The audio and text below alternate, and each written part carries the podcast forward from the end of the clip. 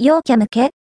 な AI アプリ、コトモが、話題、AI と雑談できる、人と話しているみたいなど、驚きの声。人と話しているみたい、テンポがリアルで、コミュ障には、辛いアプリおしゃべり AI アプリ、コトモが、X 上で話題になっている。人間同士が交わす何気ない会話を AI との対話で再現できるというスマートフォンアプリ iOS で開発元は AI サービスの開発を行うスタールリー東京都港区。マネーフォワード出身のエンジニアが立ち上げたスタートアップで、米マイクロソフトの支援も受けている。